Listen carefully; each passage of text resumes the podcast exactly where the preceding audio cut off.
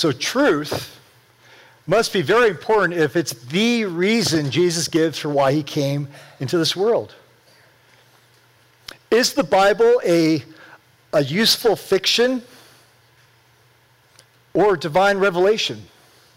Is the resurrection metaphorically true? Like, just in a sense, the disciples wanted to believe it in their hearts? Or, or is it literally falsehood, fabrication? Did something really happen to prove that, that all of what Jesus had said was, was right from the beginning? Is there factual evidence of, of what happened 2,000 years ago, or is, at best we only can do conjecture, which is just uh, an opinion based on limited amount of information? Which is it? Where do we go? Last week we started in the incredible scene of the upper room, uh, the, the Last Supper uh, of Passover, when Jesus was with his closest friends. And one of them, we mentioned Thomas. He gets that moniker of doubting Thomas, but thank God for Thomas. Because he's the only way, when Jesus says, You know the way, he's the only one who says, We don't know the way. How can we know where you're going if you don't tell us where the way, which way to go? And, and Jesus famously says these words from John 14, 6, I am the way, the truth, and life. No one comes to the Father except through me. Those questions that you have, that you ask, there are answers to them. There's conversation that can happen. There, this is a place where we can do that. And I thank God for, for Thomas, and I thank God for the questions you're asking. But right after that scene that we looked at last week in Jesus' words of encouragement, not about a funeral, but about a wedding, remember? Uh, another disciple steps up with his question, Philip. Not really a question, more of a comment. You ever have Q&A time and someone, it's supposed to be questions. Uh, oh, I don't really have a question, I just have a comment. And then they go on and on and on. Well, he didn't go on and on, but he made a comment. He says to Jesus, he calls him Lord. He says, Lord, show us the Father, and that will be enough for us. Do you know anyone like that? Have you ever done it? Just, just, just show me a sign, God. Just really like tear back the curtain and, and show me the inner workings. Then I'll believe. Then I'll be sure that, that you're true. And then Jesus says to him in reply, Don't you know me, Philip? After all this time, anyone who has seen me has seen the Father. So Jesus makes this audacious claim to being God in the flesh. If you've seen me, you've seen the Father. Is he telling the truth? Or, or is he just making this up as he goes along? Or are these claims based in, in what's really real, or, or is it just wishful thinking? Jesus says, For this reason I have come. Let's look at it again. To testify to the truth. Look at that image. What, what, what, a, what a contrast. Here's Pilate, known as a governor, but in a sense, he's, he's a material earthly king with, with incredible robes and, and, and power, standing beside the spiritual king, King of kings and Lord of lords, who could call down the whole heavenly hosts to completely destroy Pilate and all of Rome. Here's Pilate desperate to hold on to power and glory and honor. And here's Jesus, who gave up his glory. He set aside his honor. Isaiah 53 says of this as a prophecy of the coming Messiah. No form or majesty that we should look at him, no beauty that we should desire him. A bloody mess. Yet Pilate was no match for Jesus. If you've read this passage, don't you think, if you, if you know the, the context, Pilate really should have listened to his wife that day and stayed home, right? Amen? No match. Jesus was virtually silent the, the whole trial until he testifies to the truth. Where do you testify? Where do you give your testimony? In a courtroom. And what goes on in a courtroom? A trial. And what's on trial? Truth. And Jesus is in the witness stand, and he's speaking of what's true, what's really real. Jesus only spoke truth. 75 times uh, in the Bible, he says, I tell the truth. I tell you the truth. 75 times. In John's gospel alone, 25 times, Jesus says, Truly, truly, I say to you, or Amen, Amen, this double emphatic, I'm telling you the truth. This is really real what I'm about to say to you. Uh, Jesus is witnessing, and he's in the witness stand here, testifying to the truth of God. Here's a little sampler from just John's gospel alone. If you're taking notes, John 1 17 says grace and truth came through Jesus. If grace and truth came through Jesus, when we talk to our, our neighbors about Jesus, what should be coming through us? Grace and truth? Not, uh, uh. John 4 24, Jesus says, we're to worship in truth. John 8 32, he says, You will know the truth, and the truth will set you free. John 15, 16 to 17, Jesus calls the Holy Spirit that is to come the Spirit of truth. So, truth is very important. Why is it so important in the Bible? Why, why, why did he talk so much about truth? Why not talk about love? Why not mercy? Why not helping, helping your fellow man? He talked about those things, but this tops the list.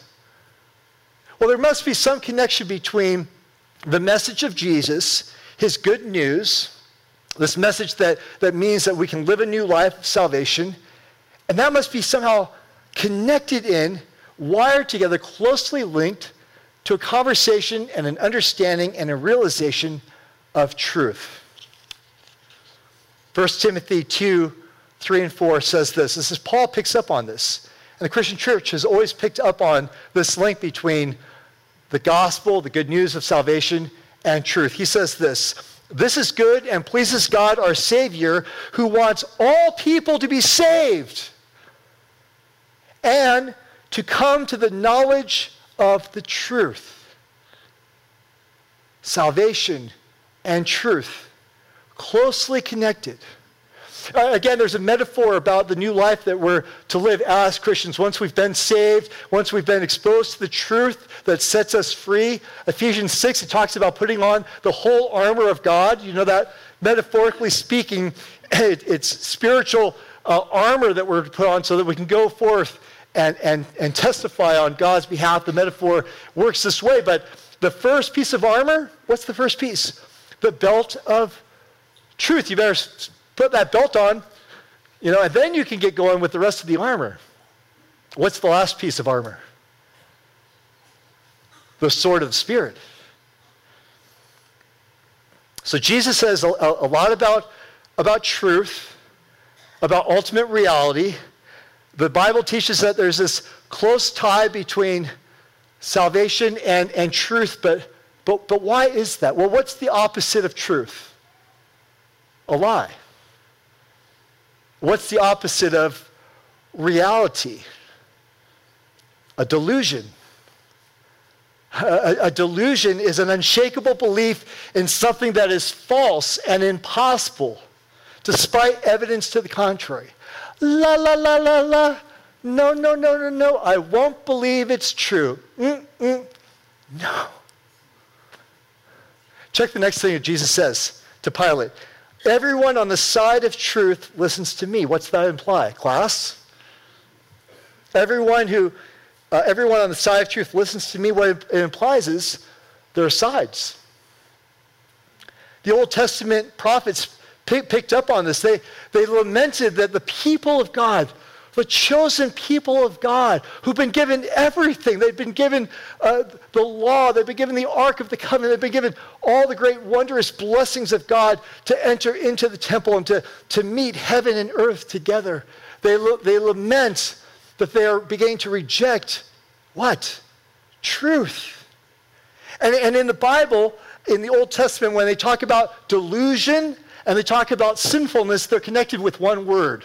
One word that brings together a person who's deluded in their thinking and sinful. And the Old Testament, great word, fools. You're all fools. That's what the Old Testament prophets would say.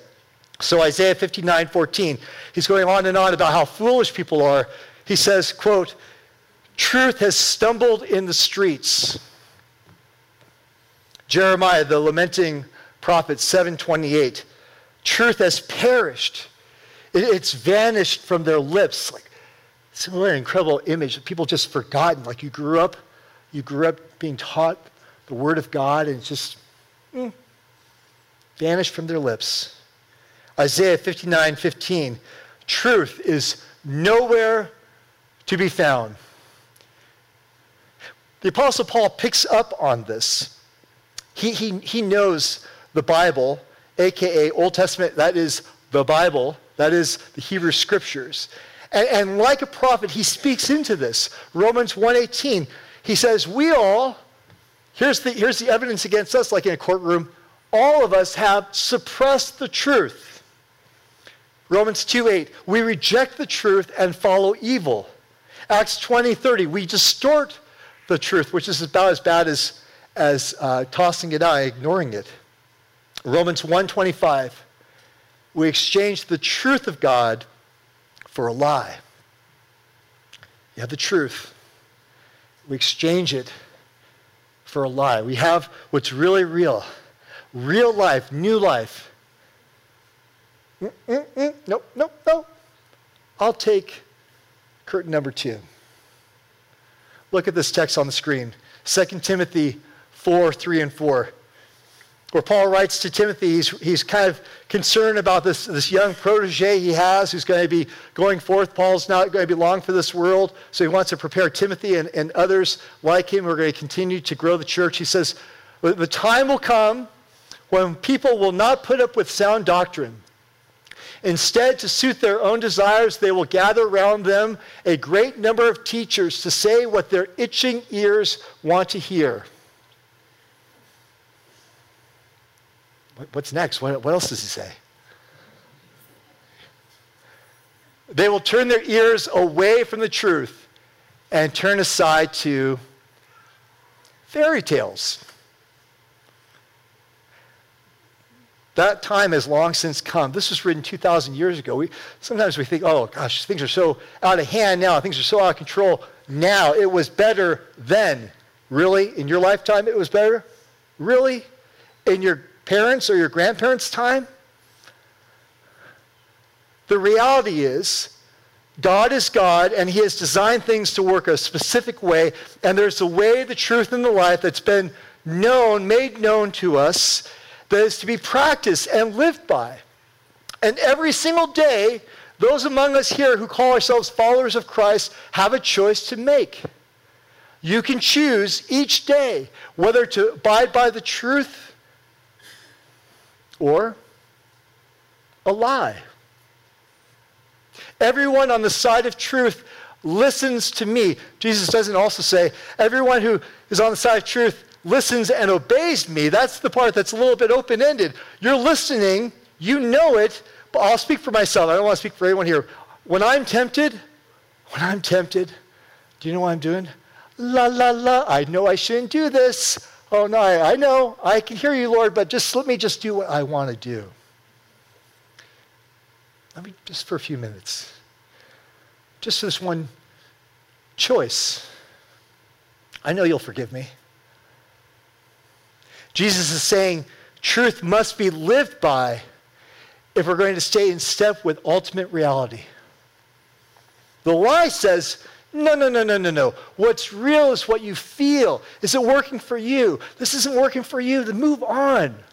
You've got one life to live. It's about you. You've got to just make choices that work for you. It doesn't matter what the Bible says. You know, I think that the Bible and all those things they teach in church, they were just written to control people, man. That's what the lie says. It turns what's true upside down. You do you.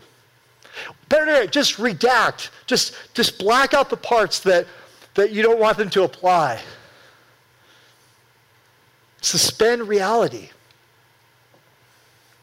And the Bible warns us. It warns us of this foolishness when we're delusional, When we make these choices, when we plug our ears and close our eyes, when we replace God's truth with a lie, the Bible clearly says, and, and we could attest to it, I could attest to it, we wind up brokenhearted and miserable. When did all this start? We, we just came off the series from Genesis, the Genesis series. When did this all start? In the garden? In the garden? When Satan says to Eve, Did God really say you die? You, you won't die. He's keeping something from you. From the beginning, there have been sides. From the beginning, there's been a fight for your soul. So Pilate is looking at truth incarnate straight in the eyes and says, What is truth? And turns and walks away washes his hands of Jesus. Can you wash that guilt off his hands?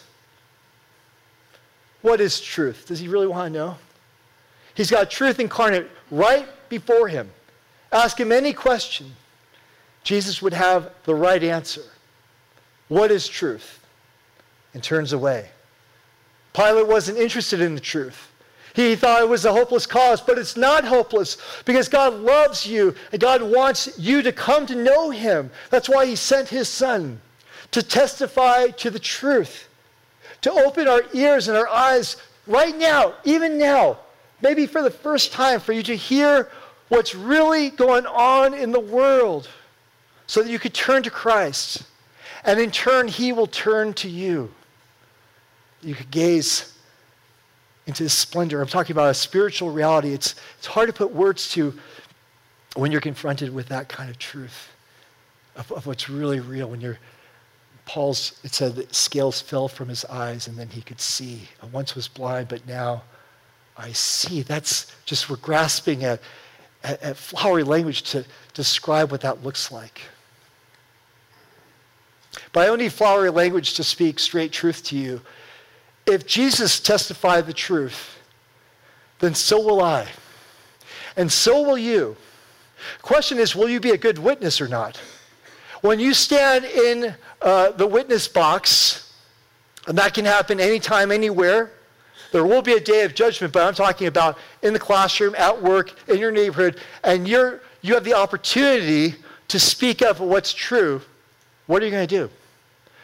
Um, I plead the fifth. Talk to the next person. I, am not sure what to say. That's understandable. You're nervous. You're not sure how to answer all the questions. Maybe you're embarrassed. Maybe you think, gosh, I don't know. I've got some, some things I'm shameful of in my, in my life. If I start talking, I'm going to sound like I'm preaching, and then it's going to get personal. And the Apostle Paul writing again to Timothy in chapter 6, 13 of his first letter, he says of this very scene, he says, Jesus made a good confession. He made a good confession.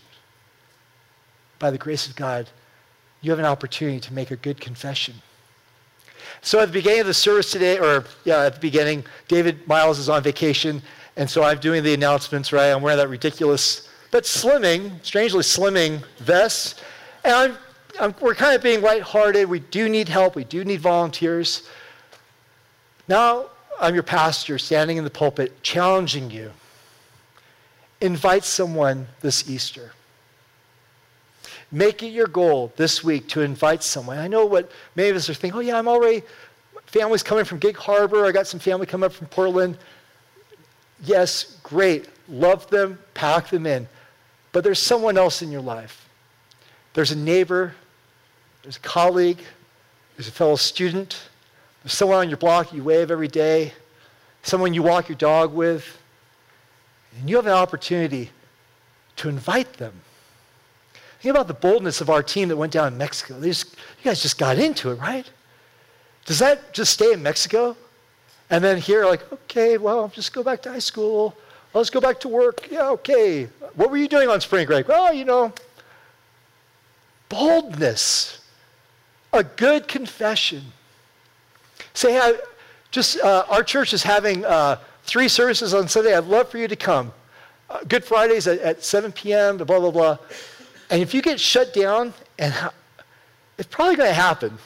If you're doing it right, if you're really taking my word for it, I'm saying talk to someone you have a relationship with, but maybe you're a little like, oh, he's really, that, that person on that list, I expect them to say no. Just go for it. And if they kind of shut you down, then I want you to say, hey, uh, that's okay. Can I, how can I pray for you? Is there something going on that I could pray, pray for you about? And let's believe into that. Because the living God is present. This is his kingdom. He is all powerful. He has to do something in someone's life that only he can do. It's not really up to you, it's his assignment. And so we believe that prayer is so powerful.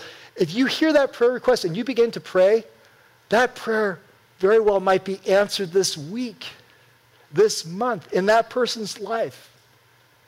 And they say, wow, wait a second. They prayed for me. And this happened. Could that happen? Could happen.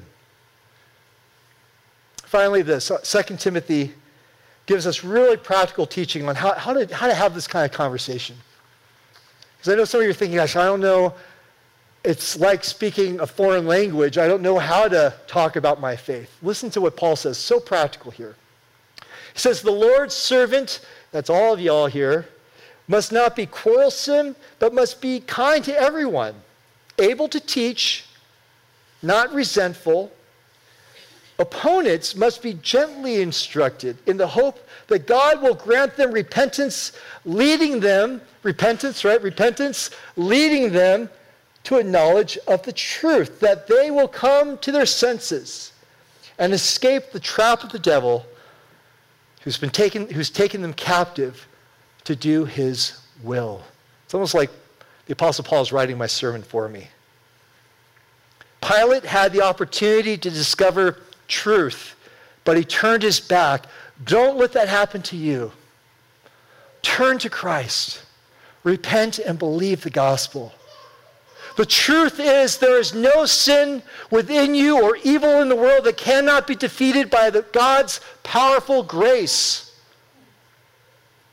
Jesus was born and came into this world to bear witness to this truth, the unchangeable, absolute truth of God. That's what this Holy Week is all about. Let's pray. Lord God, may that truth sink in deep. That there is no sin or shame within us or evil in the world that can be defeated by your powerful grace. That's what's true. That's what's real. So, God, I pray that we would stand in your love that we would take a stand for uh, what you've done in our lives, Lord. We put shame uh, uh, behind us. We drop guilt and baggage that we weren't meant to carry. We can stand free. Just have a quiet confidence, an opportunity to bless those around us. An opportunity, Lord, to see your kingdom come and your will be done. I pray, God, for my friends gathered here still have questions, still not sure what's really real. Some of us, Lord, have one foot in our world of faith and the other foot firmly planted in the world. Two sets of, of friends, two sets of worldviews. God, help us to make a good confession. Help us to stand in your love. May we gaze on your face, the beauty and the wonder of who you are, and celebrate you this beautiful Holy Week. In your Son's name we pray. Amen.